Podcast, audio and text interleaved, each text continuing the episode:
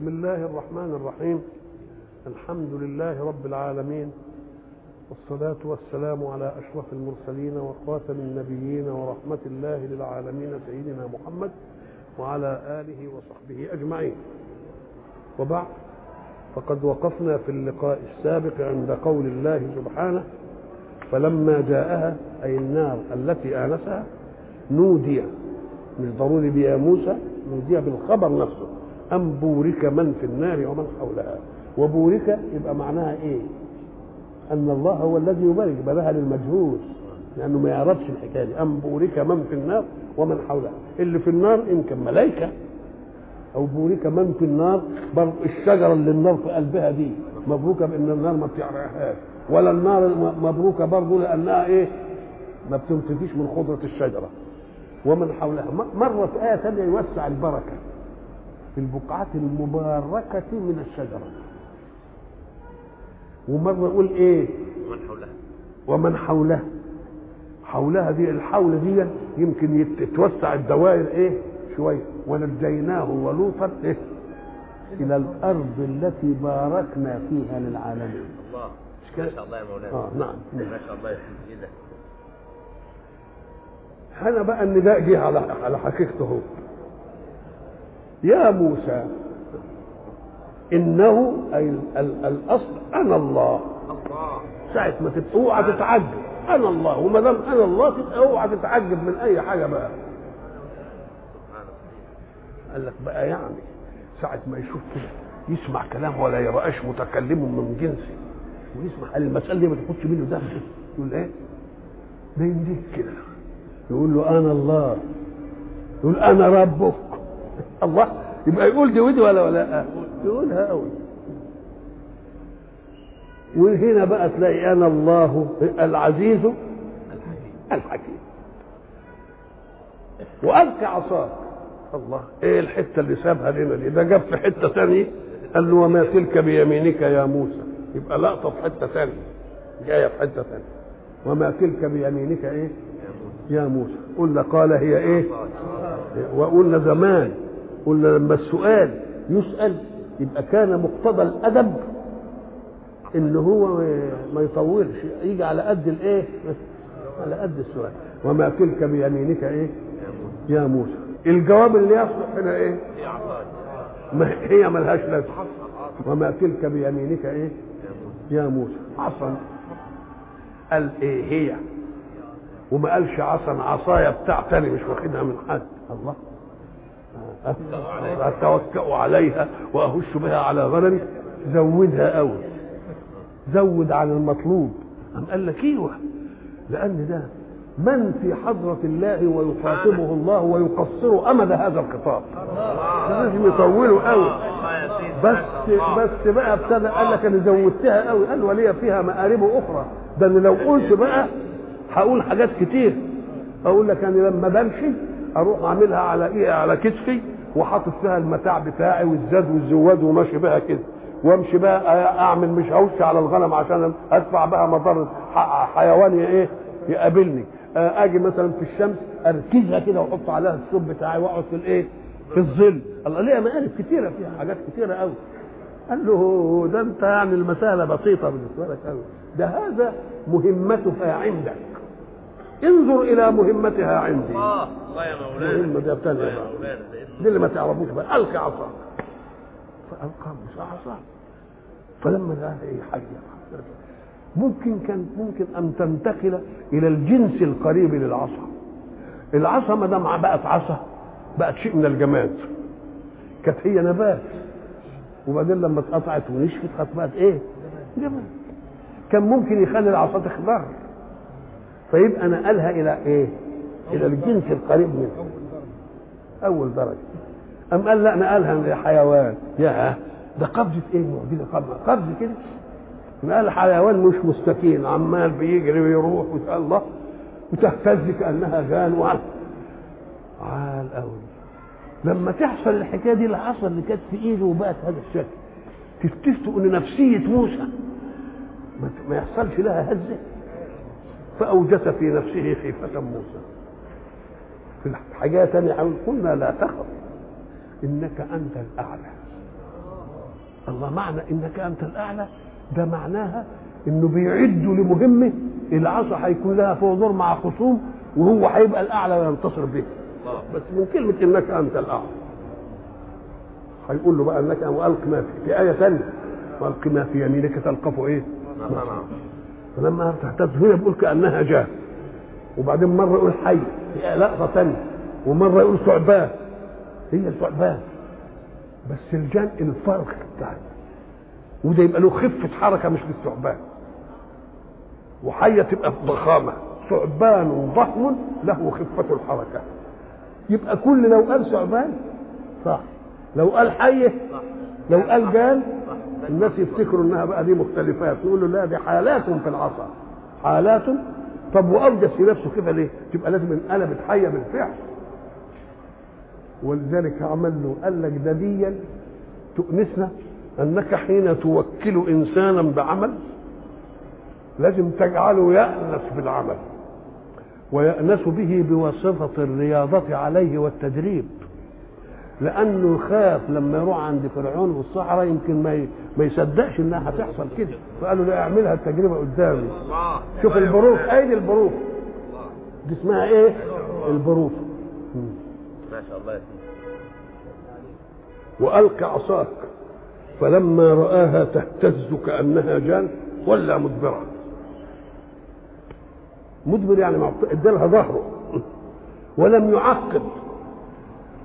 فلان يعقب يعني يدور على عائبه كده. يدور على إيه؟ عقبه يعني يرجع لعقبه ينظر ينظر عقبه فربنا يناديه تاني هنا الأول قال يا موسى إنه أنا الله. وبعدين قال يا موسى لا تخف. ما قالش بس لا تخف من دون يا موسى. ده جاب يا موسى تاني. يبقى نداءين ولا؟ لا؟ بقى مرة ما يجيبش النداء ومرة يجيب نداءين قال لك هو ده تعويض بقى. يا موسى لا تخف. ليه؟ ما علة عدم القول في آية قال إنك أنت الأعلى لي- ليعلمه أنه سيضطر إلى معركة. وأوعى تتاخد من المعركة. والمعركة هتبقى مش بواحد قدامك ده بالسحارين. هتبقوا سحارين كتير.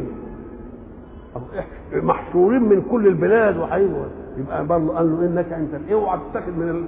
من. من العدد الضخم إنك أنت الايه ده؟ على في حتة ثانية هنا هنا يا موسى لا تخف مش إنك أنت الأعلى.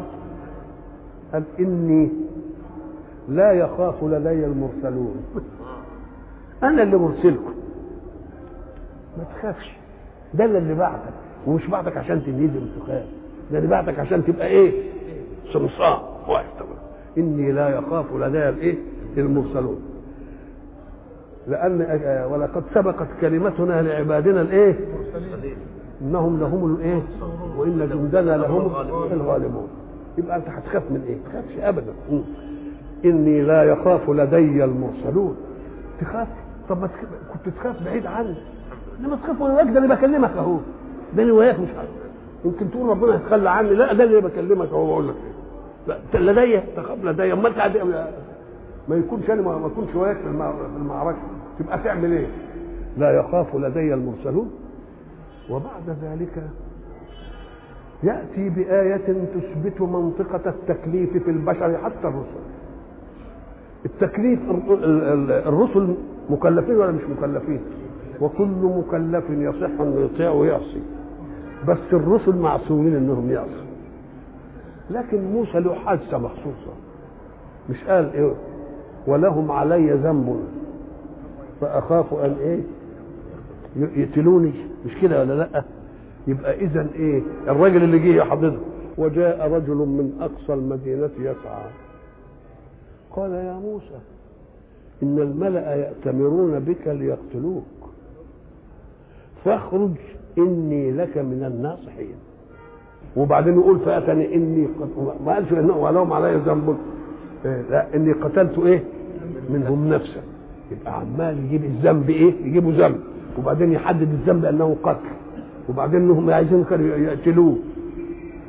طيب على الأول شوف الاستثناء بقى.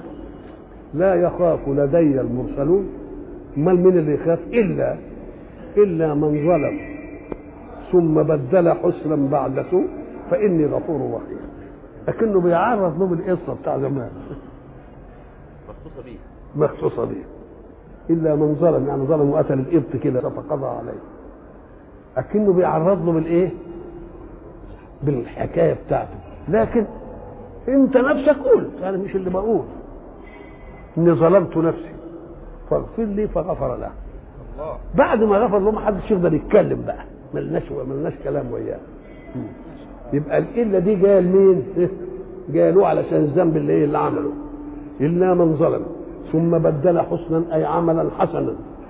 بعد سوء. فإني غفور رحيم. الله الله ادي آية بتاعت ال- العصا والحية قال له مش بس دي خد آية كمان. وأدخل يدك في جيبك. هناك في حاجة تانية اسلك. طب إيه الفرق بين الاثنين؟ لما يدخل إيده في جيبه ممكن تكون القبة كده مفتوحة. ودخلها سهلة. ويمكن تكون متزررة زي دي يقوم يحاول يعمل إيه؟ يبقى سلوكها يعني زي السلك ما يدخل في الحاجة كده. ينفذها أهو كده. نعم. هيسلكها دي من السلك رفيع إلا من ظلم ثم بدل حسنا بعد سوء فإني غفور رحيم. وأدخل يدك في جيبك. إحنا ساعة ما نسمع كلمة جيب له معنى عرفي عند الناس وله معنى لغوي عند أهل اللغة الجيب عند أهل اللغة فتحة الثوب للرقبة اللي بتدخل فيها الراس دي الفتحة دي اسمها الإيه؟ الجيب يبقى حط إيدك في فتحة الإيه؟ لكن العوام خدوها على إنها الإيه؟ الجيب اللي بنحط فيه الحاجة يقول لك إيه والعوام ما هم معذورين لأن كان زمان الإنسان إذا كان عنده شيء ما يعملش جيبه ظاهر كده يبقى قابب كده قدام الناس تشوفه عشان يمكن النشالين ينشلوه ولا مباع- مجعبب كده هنا يقوم يعملوا الجيب جوه ولا تزال ناس في الفلاحين تعمل الجيب في السدين. يبقى هي الجيب ولذلك الراجل الحاول لما كان يقول إيه بده يحنن الناس عشان يعني يعمل لهم عملية يقول لك اللي مش عارف يعمل يا الله الله يبارك في اللي يحط إيده في جيبه الله يبارك في اللي يطلع لي مش عارف جنيه. عمال بياخد كده. إيده في جيبه يعني إيه؟ عشان الفلوس هنا نعم. وأدخل يدك في جيبك. طب سهلة دي قوي تخرج بيضاء. يعني مثلا أدخلها وتخرج بيضاء معناها وخرجها ولا إيه؟ ما أنت أدخلتها؟ لازم إيه؟ تخرجها تخرج بيضاء. طب ما إحنا بنشوف؟ آه، آه، موسى كان آدم يعني أسمر. لما تطلع إيده بيضة مخالفة للون بشرته. زي والعياذ بالله الراجل يبقى لونه أسمر أو أو ويجي له برص. فالإيد تبقى إيه؟ بيضة. ده بيدلنا على إيه؟ على أن البياض ده عدم اللون. ولذلك ما بيسموش الأبيض لون. الأبيض البياض عدم اللون. فكأن الإنسان بيبقى أسمر وأبيض مش أبيض له غدد تطلع له بياض. ما فيش له غدد تلون له ال- الجلد. زي اللي يطلع شعره مثلا أحمر. شعره في السنائي شعر أصفر شعر أسود مثلا حسب الغدة اللي, تحت. فلما يجي يصيبه والعياذ بالله البرص انعدم اللون يوم يبقى على حقيقته أبيض ولا مش أبيض؟ قال له بس ما تخافش. تخرج بيضاء من غير سوء. مش بمرض يعني. هناك هيقول آية أخرى في سورة يقول إيه؟ آية إيه أخرى؟ هنا يقول في تسع آيات. إلى فرعون. يبقى فيه إن هو دلوقتي مهمته هتبقى مع مين؟ فرعون. وإنها مش هتبقى آية ولا اثنين ده تسع آيات. ال- العصا واليد والعصا دي لها حاجتين اتنين حية وهيضرب بها ال- البحر. وهيضرب بها البحر. وبعدين ولقد أخذنا آل فرعون بالسنين بالجدب ونقص من الثمرات. ادت إيه؟ اثنين في آية. مش كده؟ وبعدين إيه؟ آه وبعدين آه الطوفان الأول والجرادة والقملة والضفادع والدم. يبقى تسع إيه؟ تسع آيات. وأدخل يدك في جيبك تخرج بيضاء من غير سوء. آيتنا هم في تسع آيات إلى فرعون وقومه. إنهم كانوا قوما فاسقين. هو موسى كان موصل إلى فرعون. ده موسى جاي لبني إسرائيل. والآية علشان يقتنع بأن ده جاي من ربنا وعشان ما يقفلوش. لكن كلامه في الإيمان والبتاع ده ده جاي إيه؟ عربي. إنهم كانوا قوما فاسقين.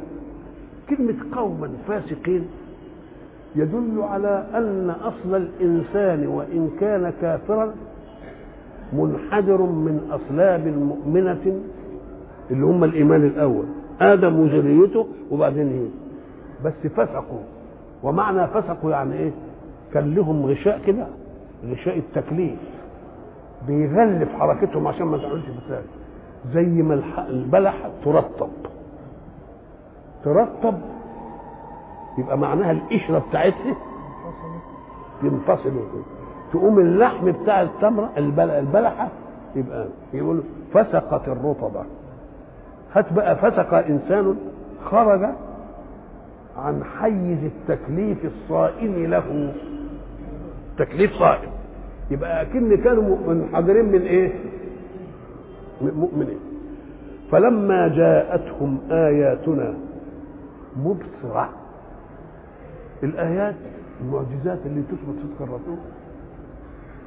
طيب الآيات تبقى مبصرة ولا المف- المفروض إنها إيه مبصرة. إنما قال مبصرة. دي طبعا ما عرفناهاش إلا الآخر. كان في القديم من أيام اليونان والحضارات القديمة يظنون أن رؤية العين للأشياء أن شعاعا يأتي من العين إلى المرء. فجاء ابن الهيثم المسلم وقال النظرية دي غلط. المسألة مش الشعاع بينتقل من العين للشيء المرئي ده الشيء المرئي هو اللي بيدي شعاع للعين. يبقى المسألة جاية من مين؟ من المرئي والدليل على ذلك قال لك إذا كان الشيء في ظلام وأنت في نور ما تشوفوش. إنما هو في نور وأنت في ظلام بتشوفه يبقى الشعاع بيجي. يبقى دين إيه؟ وجعلنا آية النهار مبصرة لأنها ترسل شعاع الأشياء إلى العين. ما شاء الله يا فلان ما شاء الله. الله أكبر يا سيدي. فلما جاءتهم آياتنا مبصرة صحيح. أو أن الآية من الوضوح جاية لمين؟ جاية عشان الناس يؤمنوا. فكأن الآية تلح على أن ترى. الآية من الله تلح على إيه؟ أن ترى. فلما جاءتهم آياتنا مبصرة قالوا هذا سحر مبين وجحدوا بها واستيقنتها أنفسهم. جحدوا أي باللسان. واستيقنتها أنفسهم ده حق. يبقى عناد ولا مش عناد؟ ما دام استيقنتها أنفسهم. أمال جحدوا إذا جحدوا باللسان يبقى معناها إيه؟ يبقى لدد في الخصومة. وجحدوا بها واستيقنتها أنفسهم ظلما وعلوا. فانظر كيف كان عاقبة المفسدين. ما قالش بقى هيحصل إيه وراح على فرعون والسحرة جت والمش عارف إيه وبعدين جاوزنا لبني إسرائيل البحر وفرعون اتبعهم ما قالش الحكاية دي. خلاها اللقطات إيه؟ يعني محوشه لتثبيت آخر. فكأنه يدي القدر اللي يثبت وعاين حاجات تانية عشان إيه؟ تثبيت آخر. وجحدوا بها واستيقنتها أنفسهم ظلما وعلوا استكبارا فانظر كيف كان عاقبة المفسدين. هتيجي له في قصة تانية بقى يقول له عليها تانية. بعدين ينتقل برضه الحكاية ثانية ولقد آتينا داود وسليمان علما. وقال الحمد لله الذي فضلنا على كثير من عباده المؤمنين. هو بس ربنا آتى داود وسليمان العلم. صحيح ادالهم علم. إيه هو العلم؟ منهج الدين. علمهم منطق الطير أللهم الحديد كل دي أداها لمين؟ الله. يبقى اتاه حاجات كتيرة قوي. أم قال لك أيوه وأتاه ملك ولا لا؟ لأنه الملك لا ينبغي لأحد من بعد. أتاه الله ملك. أم قال لك لكنه لم يذكر إلا النعمة التي يجب أن يفرح بها المؤمن. وهي العلم لا الملك ولا المال ولا الدين. الله الله الله يا مولانا. ما شاء الله. الله. ولقد آتينا داود وسليمان علما. الحاجات التانية ما اعتدش بها خالص. وحمد الله على أن آتاه الإيه؟ العلم. وحمد الله على أن آتاه الإيه؟ العلم. قال لك الله لأن العلم ده لما يجي غير الملك وغير التسخير مش عارف إيه وغير إيه وغير إيه وغير إيه. قال لك ليه بقى؟ قال لك لأن العلم يحتاج إليه كل الخلق. ولكن المسائل الثانية دي ما قد لا يحتاجون إليها. ولذلك سيدنا الإمام علي رضي الله عنه وكرم وجهه حينما نفي أبو ذر لأنه كان بيتكلم على المال والأغنياء والبتاع والحاجات اللي زي فنفوه عشان ما يعملش فتنة. إلى الربذة.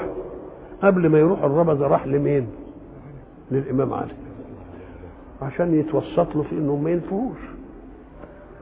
الإمام علي مش عايز يدخل في المتاهة دي ربما لأنهم فاهمين بقى يمكن يقول لك ده هو اللي مسلطه ده هو اللي عامل الحركة ده هو البتاع قال له يا أبا ذر إنك قد غضبت لله. فارجو من غضبت له. الله الله الله الله ما شاء الله. جاي لني؟ تعمل فتنة. إنك قد غضبت لله. فارجو من غضبت له. إن القوم خافوك على دنياهم والملك وال... وخفتهم على دينك. فاهرب بما خفتهم عليه. اهرب بدينك واترك لهم ما خافوك عليه. فما أحوجهم إلى ما منعتهم وما أغناك عما منعوك الله. الله الله يا مولانا إيه ده إيه يا إخواتي؟ دي سلام يا سيدي. ما أح... يبقى الناس بتحتاج للعلم مش ضروري يحتاج. يعيش بدون ملك وبدون مال وبدون مش عارف إيه إنما العلم علشان هيعمل له حياة تانية رفيعه يبقى حمد على مين هنا إيه؟ على العلم ولذلك الخليفة يبعث لسيدنا جعفر الصادق رضي الله عنه يقول له يا ابن بنت محمد ما لك لا تغشانا كما يغشانا الناس ما بتجيش المجلس بتاعنا كده. وتقعد تسهر ويانا وتعمل سهرايه كده وبتاع. قال له ليس عندي من الدنيا ما أخافك عليه. هتعمل فيا إيه؟ هتصادر إيه ولا تاخد مني؟ ما عنديش. ليس عندي من الدنيا إيه؟ وليس عندك من الآخرة ما أرجوك له. هي تمام فما أحوجهم إلى ما منعتهم وما أغناك عن إيه؟ عما منعوك. ولقد آتينا داود وسليمان علما. وقال الحمد لله دائما الحمد لله. الذي فضلنا على كثير من عباده المؤمنين. شوف الأدب برضه. فضلنا على كثير يبقى في ناس يمكن أفضل مني. مش إحنا يعني حجرنا اللي. فضلنا على كثير من عباده الإيه؟ المؤمنين. وورث سليمان داوود يعني فضلت وياهم. وقال يا أيها الناس علمنا منطق الطير. منطق الطير؟ بقى الطير له منطق إلا إيه إلا أمم أمثالكم وما من دابة ولا طائر يطير بجناحيه إلا أمم ودلوقتي يا أخوة عمالين بيشوفوا لغة النمل ولغة النحل ولغة السمك تفهموا وبيتفاهموا تفاهم دقيق تفاهم بالغريزة. وبعدين هتيجي قصة النملة بقى وقصة الهدهد وإلى آخره. وورث سليمان داوود. وقال يا أيها الناس علمنا منطق الطير. وأوتينا من كل شيء. هنا هيجي بقى في الهدهد. لما قال له وأوتيت من كل شيء ولها عرش عظيم. هنا بيقول وأوتينا من كل إيه شيء. الهدهد هيقول له برضه سبق ما- ملكة سبق بالقيس أوتيت من كل إيه شيء. يبقى يعني زيه؟ ده أوتيت من كل شيء مما يناسب أمثالها من الملوك. إنما دي أوتيت من كل شيء في. بعيد عن الملك أكثر أكثر منه. زي ما زي ما الهدد برضه قال ولها عرش عظيم. قال ولها عرش إيه؟ طيب إيه؟ والعرش العظيم لمين في القرآن؟ لله. العظيم بالنسبة للخلق. إنما العظيم بالنسبة لبعض الخلق إنما عظيم في الخلق جميعا دي بتاع ربنا. نعم. وورث سليمان داود كلمة ورث سليمان داود العلماء بقى مختلفين فيه. وهل الأنبياء تورث نحن معاشر الأنبياء؟ يبقى ورثوا في إيه؟ في النبوة وفي ال- نعم. وقال يا أيها الناس علمنا منطق الطير وأوتينا من كل شيء. كلمة علمنا منطق الطير فكأن الطير له منطق. ولكن إحنا الخلق ما تعلموش. إذا دي تشرح لنا آية وإن من شيء إلا يسبح بحمده. ولكن لا تفقهون تسبيحه فيجي يقول لك ده تسبيح دلالة يقول لك يبقى فهمته. وربنا قال ولكن لا تفقهون تسبيحه. يبقى ده كلام. كلام يعني كلام. وهيجي لك بقى في النمل. علمنا منطق الطير وأوتينا من كل شيء. إن هذا لهو الفضل المبين. فضل مبين محيط بكل الإيه؟ الفضائل. وحشر لسليمان جنوده. من إيه؟ من الجن والإنس. والطير. فهم يوزعون. ما دام حشروا يبقى جمعوا من كل مكان. تبعث في المدائن إيه. يجيبوا من كل مكان. والحشر اللي هيبقى في الآخرة من كل مكان في الأرض يطلعوا. طبعا. وإلى لقاء آخر إن شاء الله.